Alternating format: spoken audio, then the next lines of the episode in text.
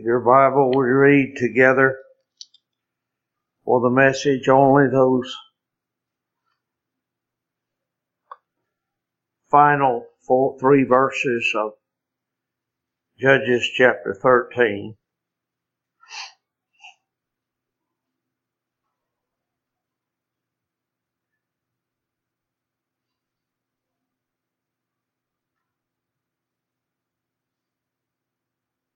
Speaking of Mrs. Manoah, Scripture says Manoah's wife said unto him,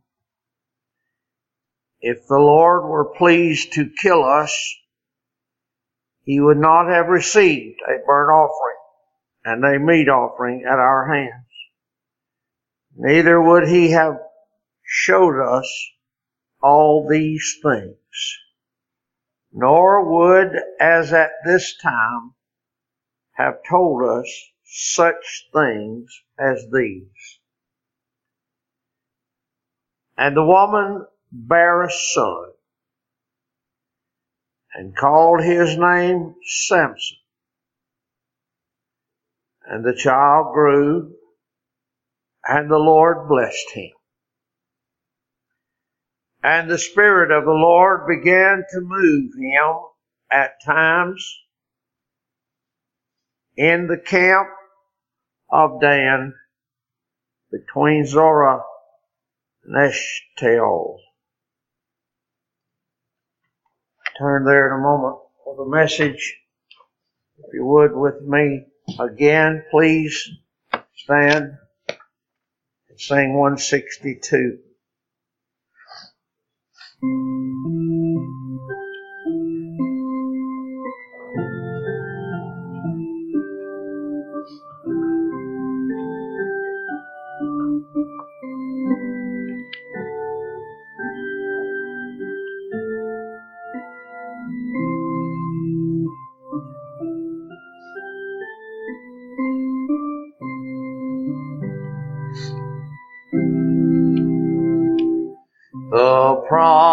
Promises I sing, with sovereign love hath spoke, nor will the eternal King his words of grace revoke. They stand secure and steadfast still, not Zion's hill abide so sure. The mountains melt away when once the judge appears, and sun and moon decay that measure mortal years but still the same. In radiant lines the promise shines through the flame.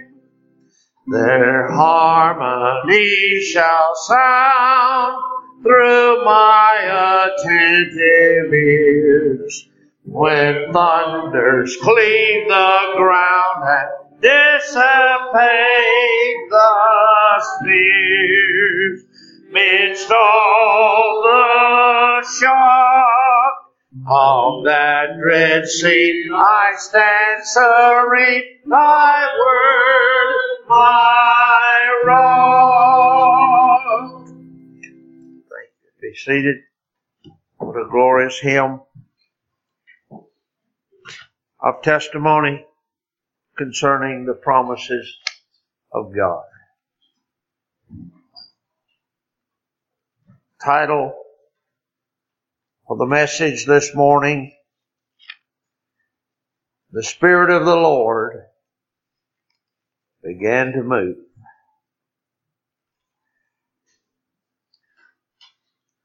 As well as the text that I put in your bulletin, I would read also to you the one verse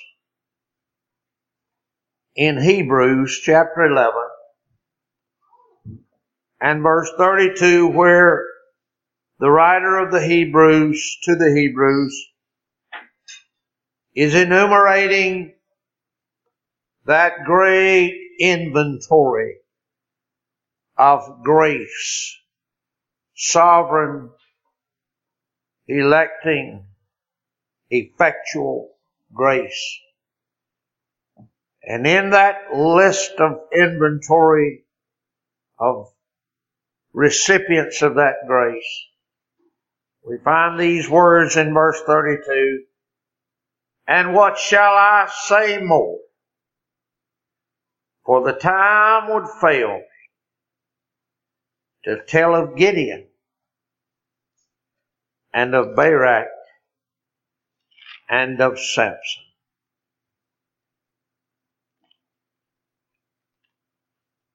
And of Samson. I know that many of you, not the least of which is my own wife, have waited with eager anticipation for me to come finally to take up this much debated record of this intriguing character, Samson.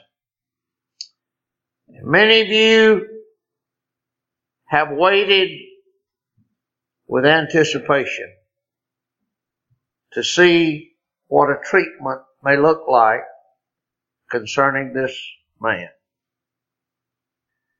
And we have finally arrived here in these last two verses of chapter 13.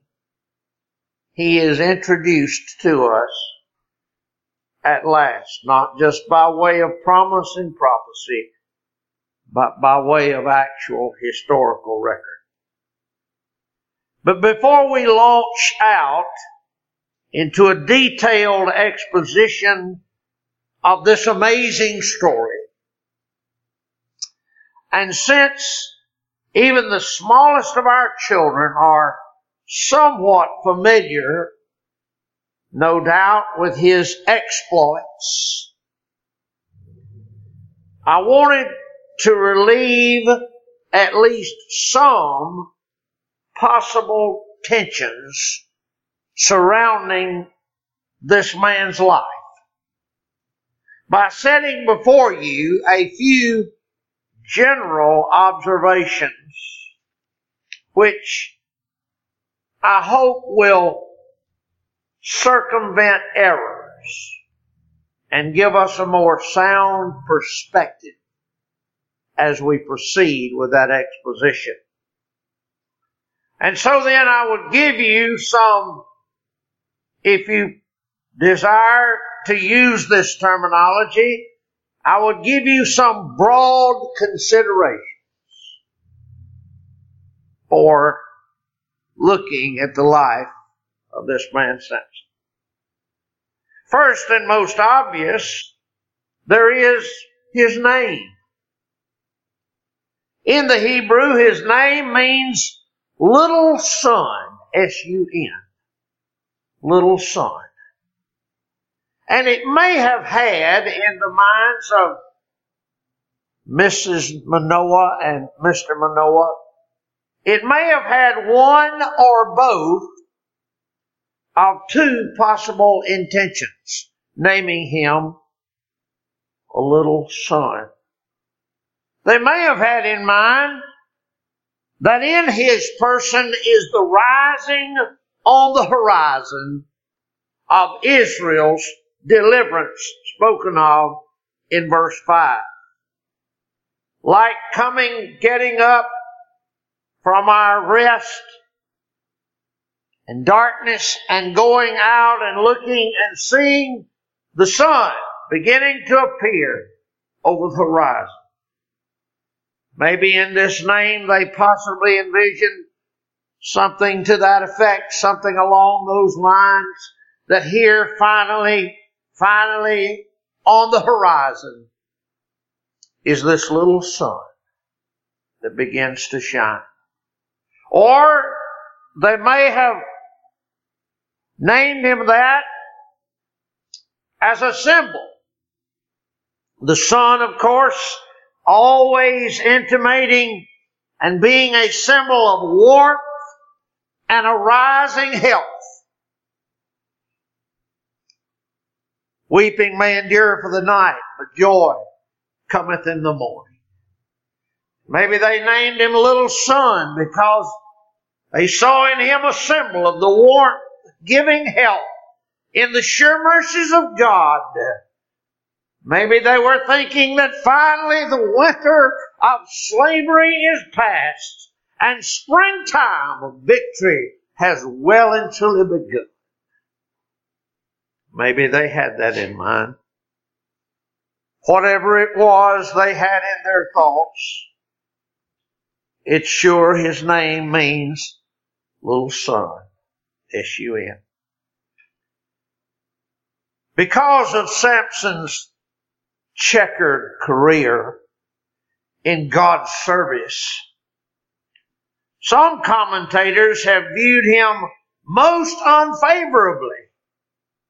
And one even called him an enigmatic brute in the Old Testament. I confess that personally, I do not agree with that harsh and doleful assessment of his life and career. Nevertheless, we shall surely see that his service for God was certainly unworthy of the grandeur of his birth. You remember the grandeur of it? A woman who's been barren and not bearing children is at her work in a field.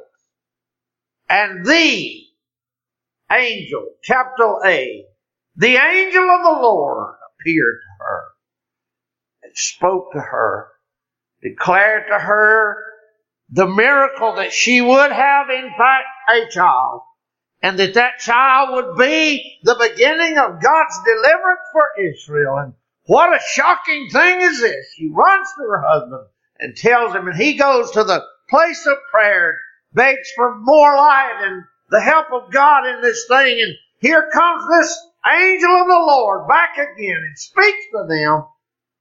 They offer to him a sacrifice and he is consumed before their very eyes, carried up into the heavens in the flame of the sacrifice. What a scene! What a glorious scene! What a shocking experience, no doubt. Reminiscent, is it not, of that experience of Zacharias and Elizabeth and of Mary in Luke chapter 1.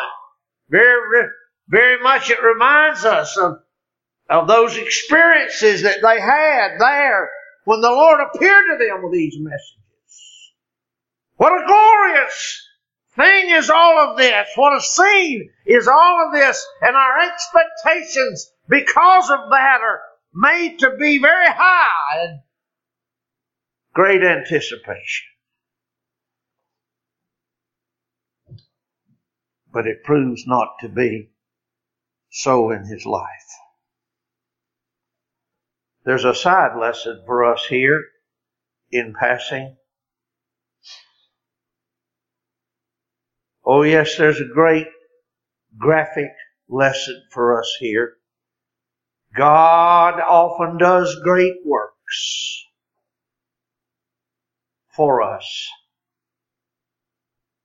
only see them spoiled in our carnal hands.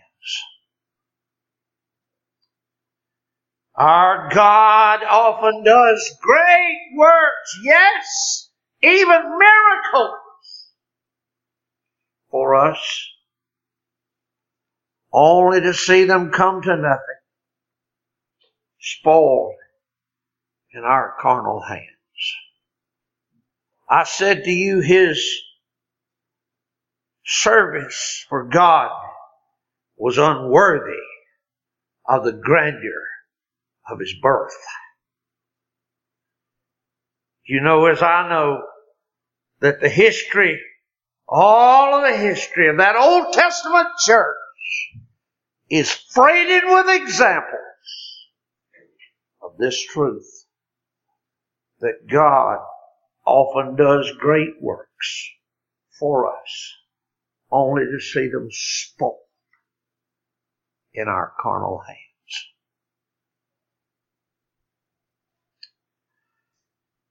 But further, by way of general comment, and I would give you this very important point to keep in mind. Keep in mind, as we look at this record of Samson, Samson had a supernatural, God sent gift of the Spirit.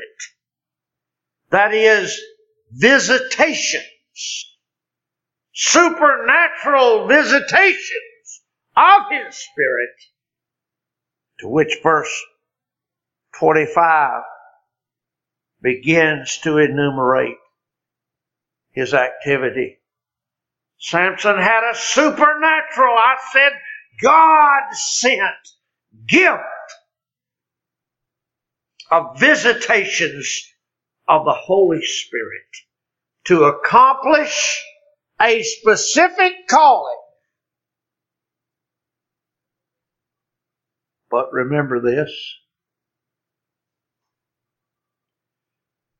While he had a very supernatural gift,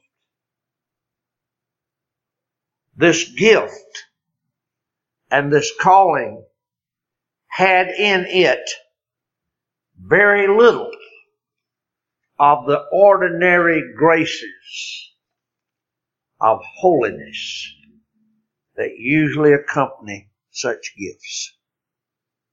We will find in the life of Samson that although he had this God sent supernatural gift, it was not accompanied with holiness we usually expect to find with such gifts. Someone said inspiration assumes various forms in the scripture. In Samson, it brought neither the grace of purity nor the gift of prophecy. Hmm. Inspiration assumes various forms in the scripture. And in Samson, it brought neither the grace of purity nor the gift of prophecy. Someone said he would have been a nobler man if he had sought the Spirit of God to help him spiritually as he was wont to do to help him physically. And may I just say again by way of a sidelight here on this general observation, there are very few men who ever achieve a balance between gifts and graces. Very few are the men in history, even in the sacred record, that ever achieve a balance between gifts and graces. Edersheim um, surely encompassed the whole of Samson's career when he said this in the generalized statement. He said if the period of the judges reached its highest point in Samson the Nazarite, it sunk to its lowest in Samson the man of carnal lusts and unbridled passions. This is the amazing component of this life of Samson. He embodies the greatest things that Israel ever embodied, and yet in the same man he sunk to the lowest. the great Southern Baptist scholar Merle F. Hunger, uh, Unger, Merle F. Unger, summarized Samson very well when he said this.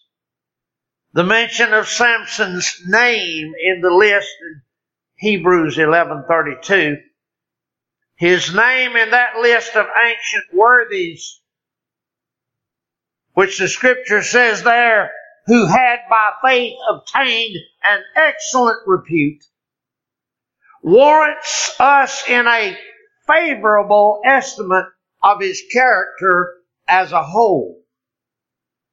And yet the inspired narrative records infirmities that must forever mar the luster of his, histor- his heroic deeds. In Samson the Nazarite, we see a man towering in supernatural strength through his firm faith in and confident reliance upon the gift of God committed to him. But on the other hand, we see in Samson an adventurous, foolhardy, passionate, and willful man, dishonoring and frittering away that God-given power by making it subservient to his own lusts. All in the one man. But if I may, by way of one final general observation, it must be noted, it must be noted by us, whatever the remainder of this record reveals to us in his doings, it must be noted and must not be undervalued that God in Samson began indeed to work mightily in Israel. Verse 25, and the Spirit of the Lord began to move him. We dare not miss the value of this. Whatever else the record contains, whatever else disturbs our observations, we must not forget that it was in this man Samson God began indeed to work in Israel. The word there used, move, intrigued me. It's a Hebrew word that literally means to quiver. To quiver. As with someone overtaken either by fear or rage. Have you ever been or have you ever seen a man so full of rage that his body is quivering? That's the meaning of the Hebrew word here. Here, here in Samson, here in this sanctified vessel, broken, yes he is, marred, yes he is, undesirable, yes he is, improbable vessel, yes he is, but God's vessel nonetheless. And in that vessel, God began to quiver to recover his people. Such was his rage that he began to quiver to deliver and recover his people and his name in the earth. God began to move. Hallelujah. I would invite you to focus as we look at this record, not on the man, but on the God who impelled him. Whatever may be our thoughts, whatever may be our misgivings with this vessel, whatever our reservations and our disapprovals may be, God in Him has set about a good work of recovering Israel. Hallelujah. Oh, look not, not, look not at the vessel, Look not at the vessel, but look at the God of the vessel. And the woman bare a son, verse 24, called his name Samson, little son.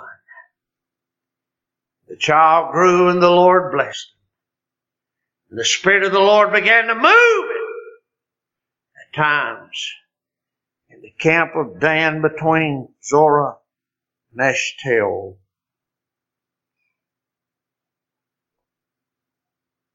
Here in verse 24 and 25 is surely declared,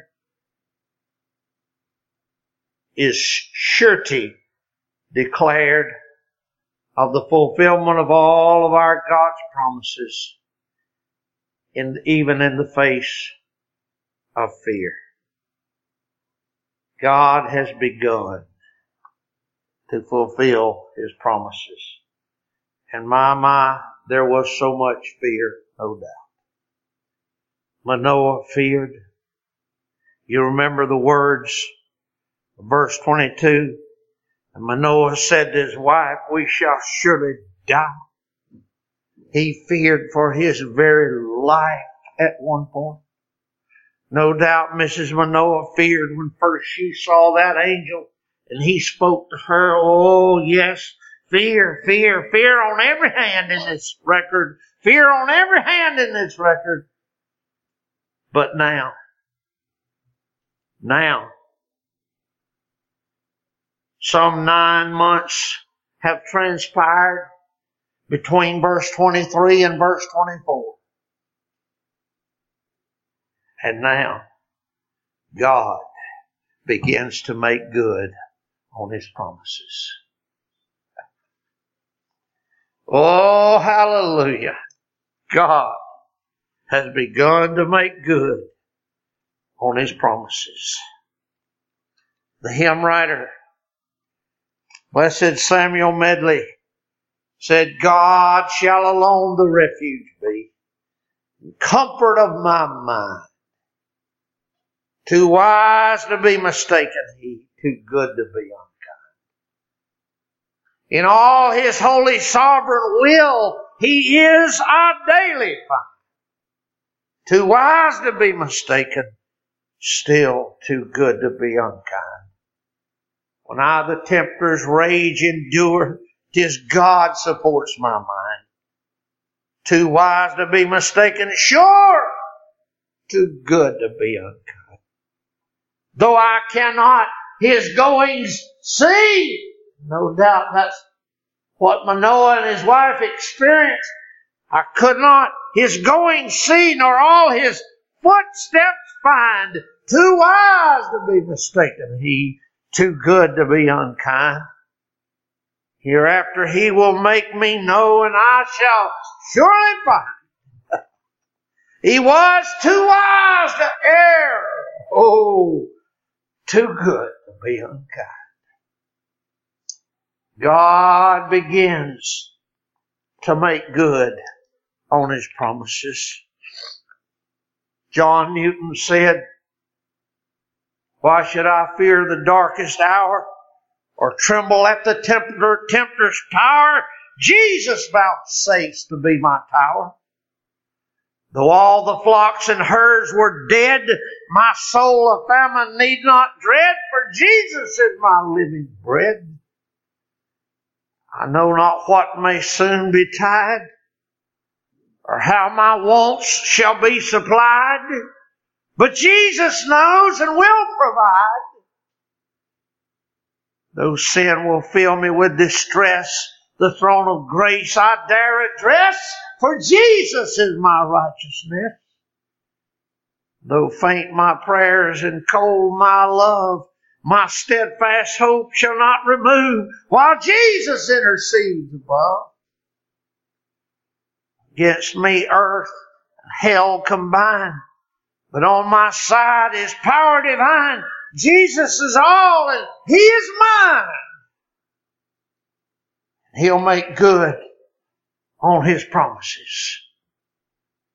Oh, God in our text, God in our text has begun in earnest to demonstrate His faithfulness. The promises of God are yea and amen, and they're beginning to be seen so.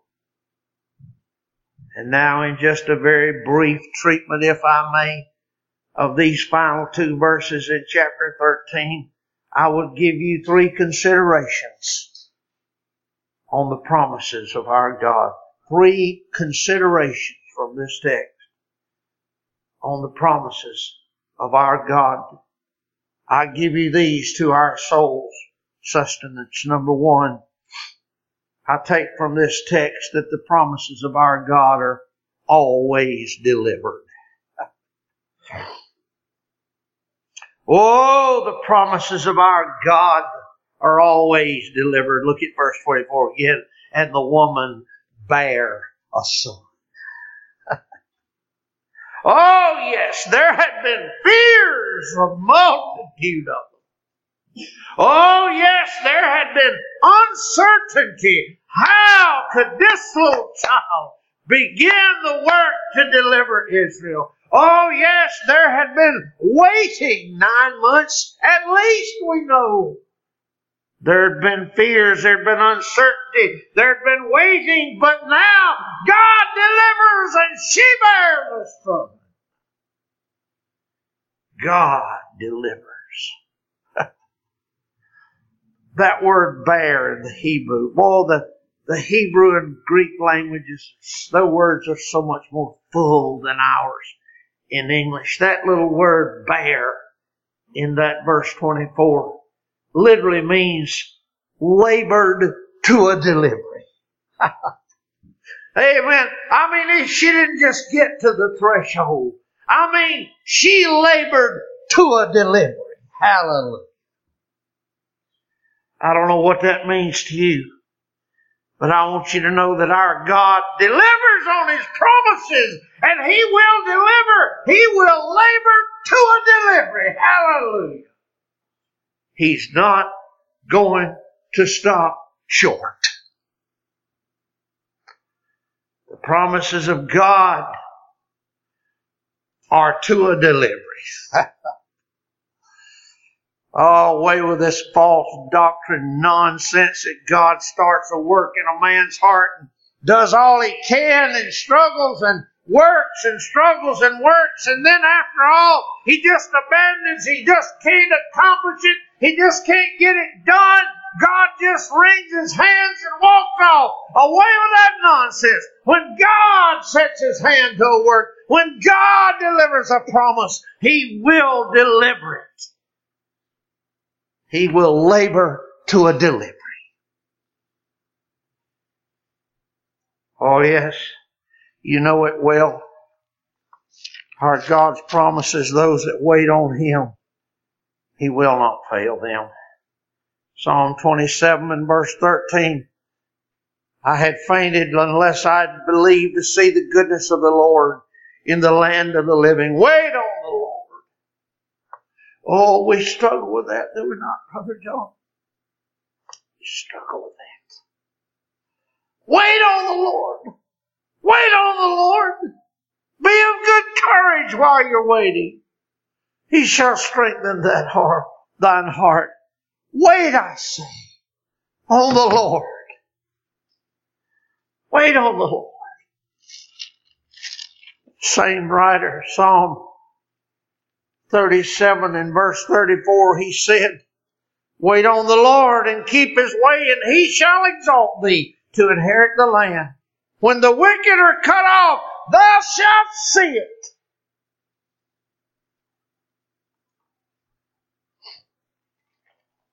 Because the promises of God will be delivered. She bare a son. Isaiah chapter 40 and verse 31, but they that wait upon the Lord shall renew their strength. They shall mount up with wings as eagles. They shall run and not be weary. They shall walk and not faint. Hallelujah.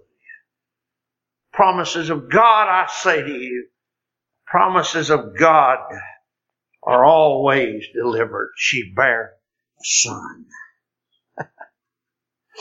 Secondly, from this text, I say to you that the promises of God are always sustained. Oh, God doesn't have a build a house to see it torn down. What God begins, He'll maintain. The promises of God are always sustained. Look at verse 24 again. And the woman bare a son and called his, called his name Samson, and the child grew. Hallelujah. The child grew. Sure he did. The child grew. He advanced in stature and excelled. He grew. Can I just tell you this? You put it down, you put it down, you put it down. Anything that's not growing is dead. Anything that's not growing is dead. The child grew, hallelujah. Because the promises of God are not only delivered, they are sustained. Samson grew. oh, yes, of course he. Because the promises of God are sustained.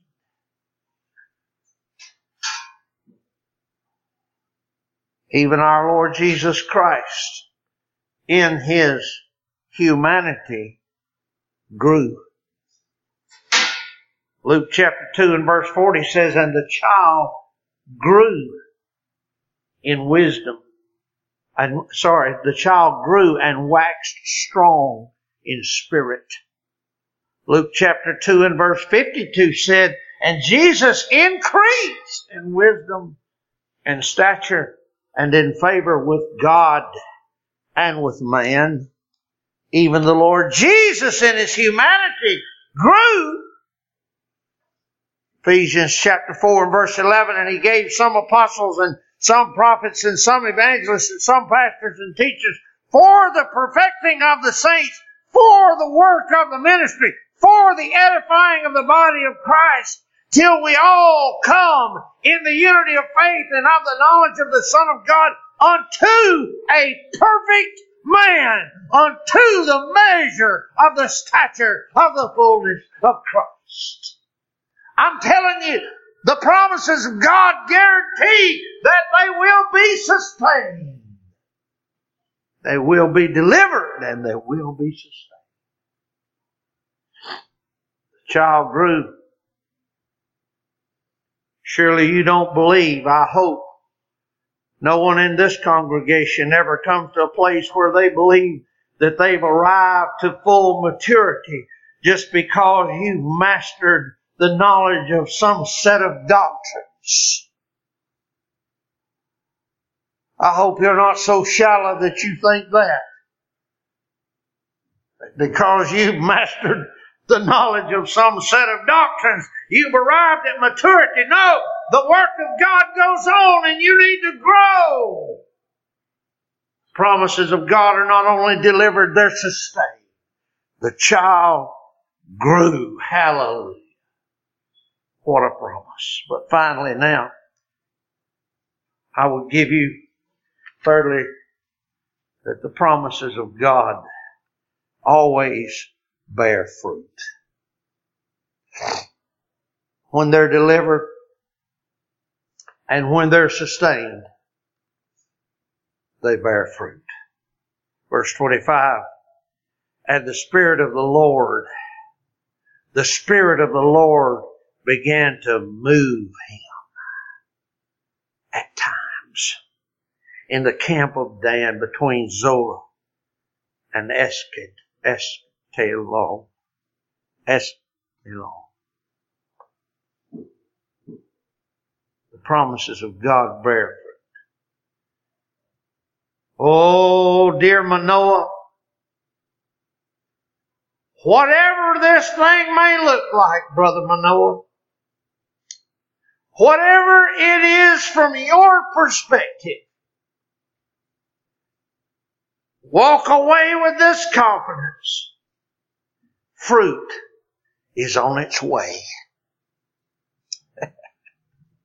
oh yes, fruit is on its way. The Spirit of God has begun already to bear fruit in this promised child.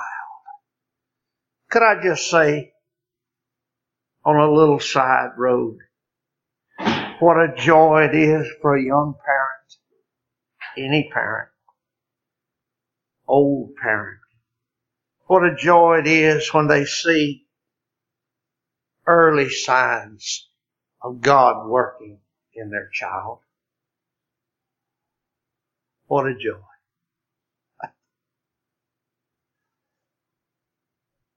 You mothers experience that sometimes when you're giving your little Bible lessons to the little bitty ones. And all of a sudden along comes something out of their mouth you didn't expect. Early signs that God is speaking to them. Oh, what a blessing. This dear child. Early signs. God is bearing fruit.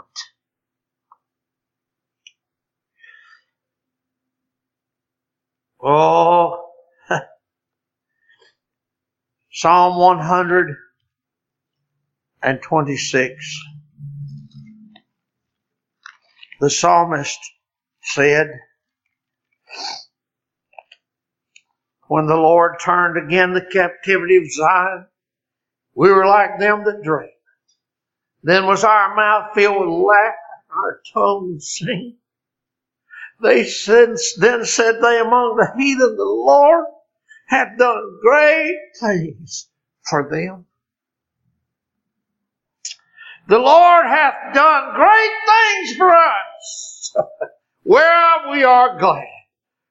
Turn again our captivity, O Lord, as the streams in the south, they that sow in tears shall reap in joy. He that goeth forth and weepeth, bearing precious seed, shall doubtless come again with rejoicing, bearing his sheaves with him. I'm telling you, the promises of God will not fail to bear fruit.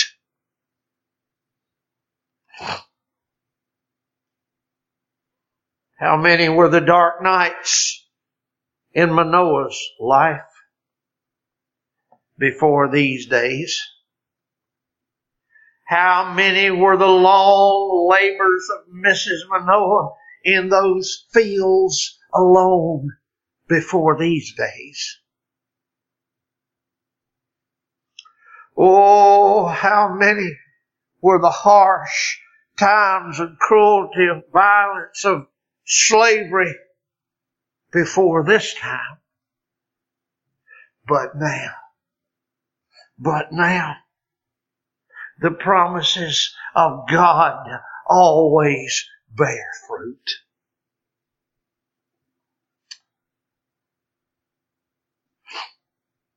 In this text, the Spirit of the Lord began to move in him. Amen. The Spirit of the Lord began to move in him. Promises of God. Can I just tell you, He's the same today. He hasn't changed. Same today. Same forever. The promises of God will be delivered. Promises of God will be sustained. Promises of God will bear fruit. Oh, how blessed well did the hymn writer say in the 1700s. Away my needless fears and doubts no longer mine. A ray of heavenly light appears, a messenger divine. Thrice comfortable hope that claim, that calms my troubled breast.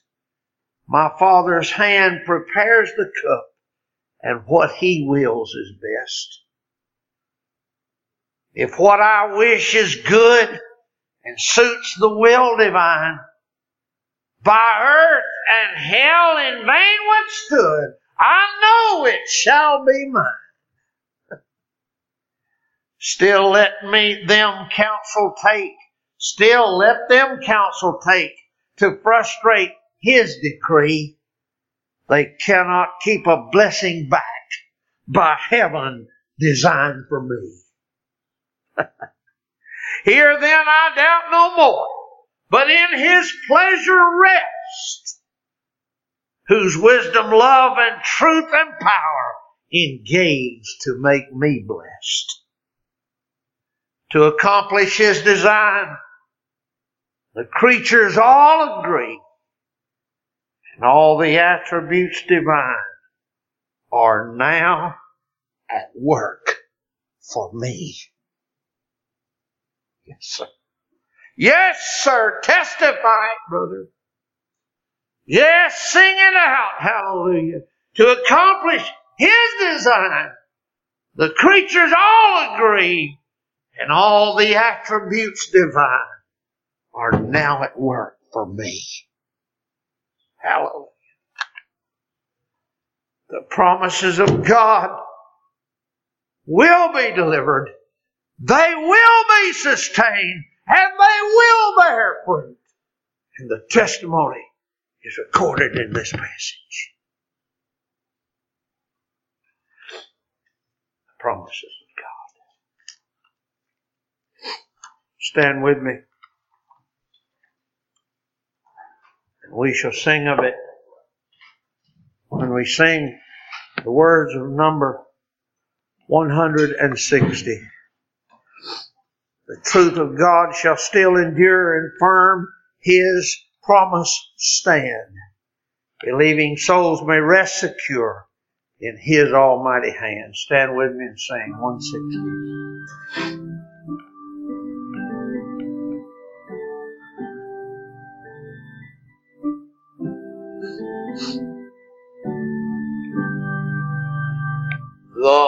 The truth of God shall still endure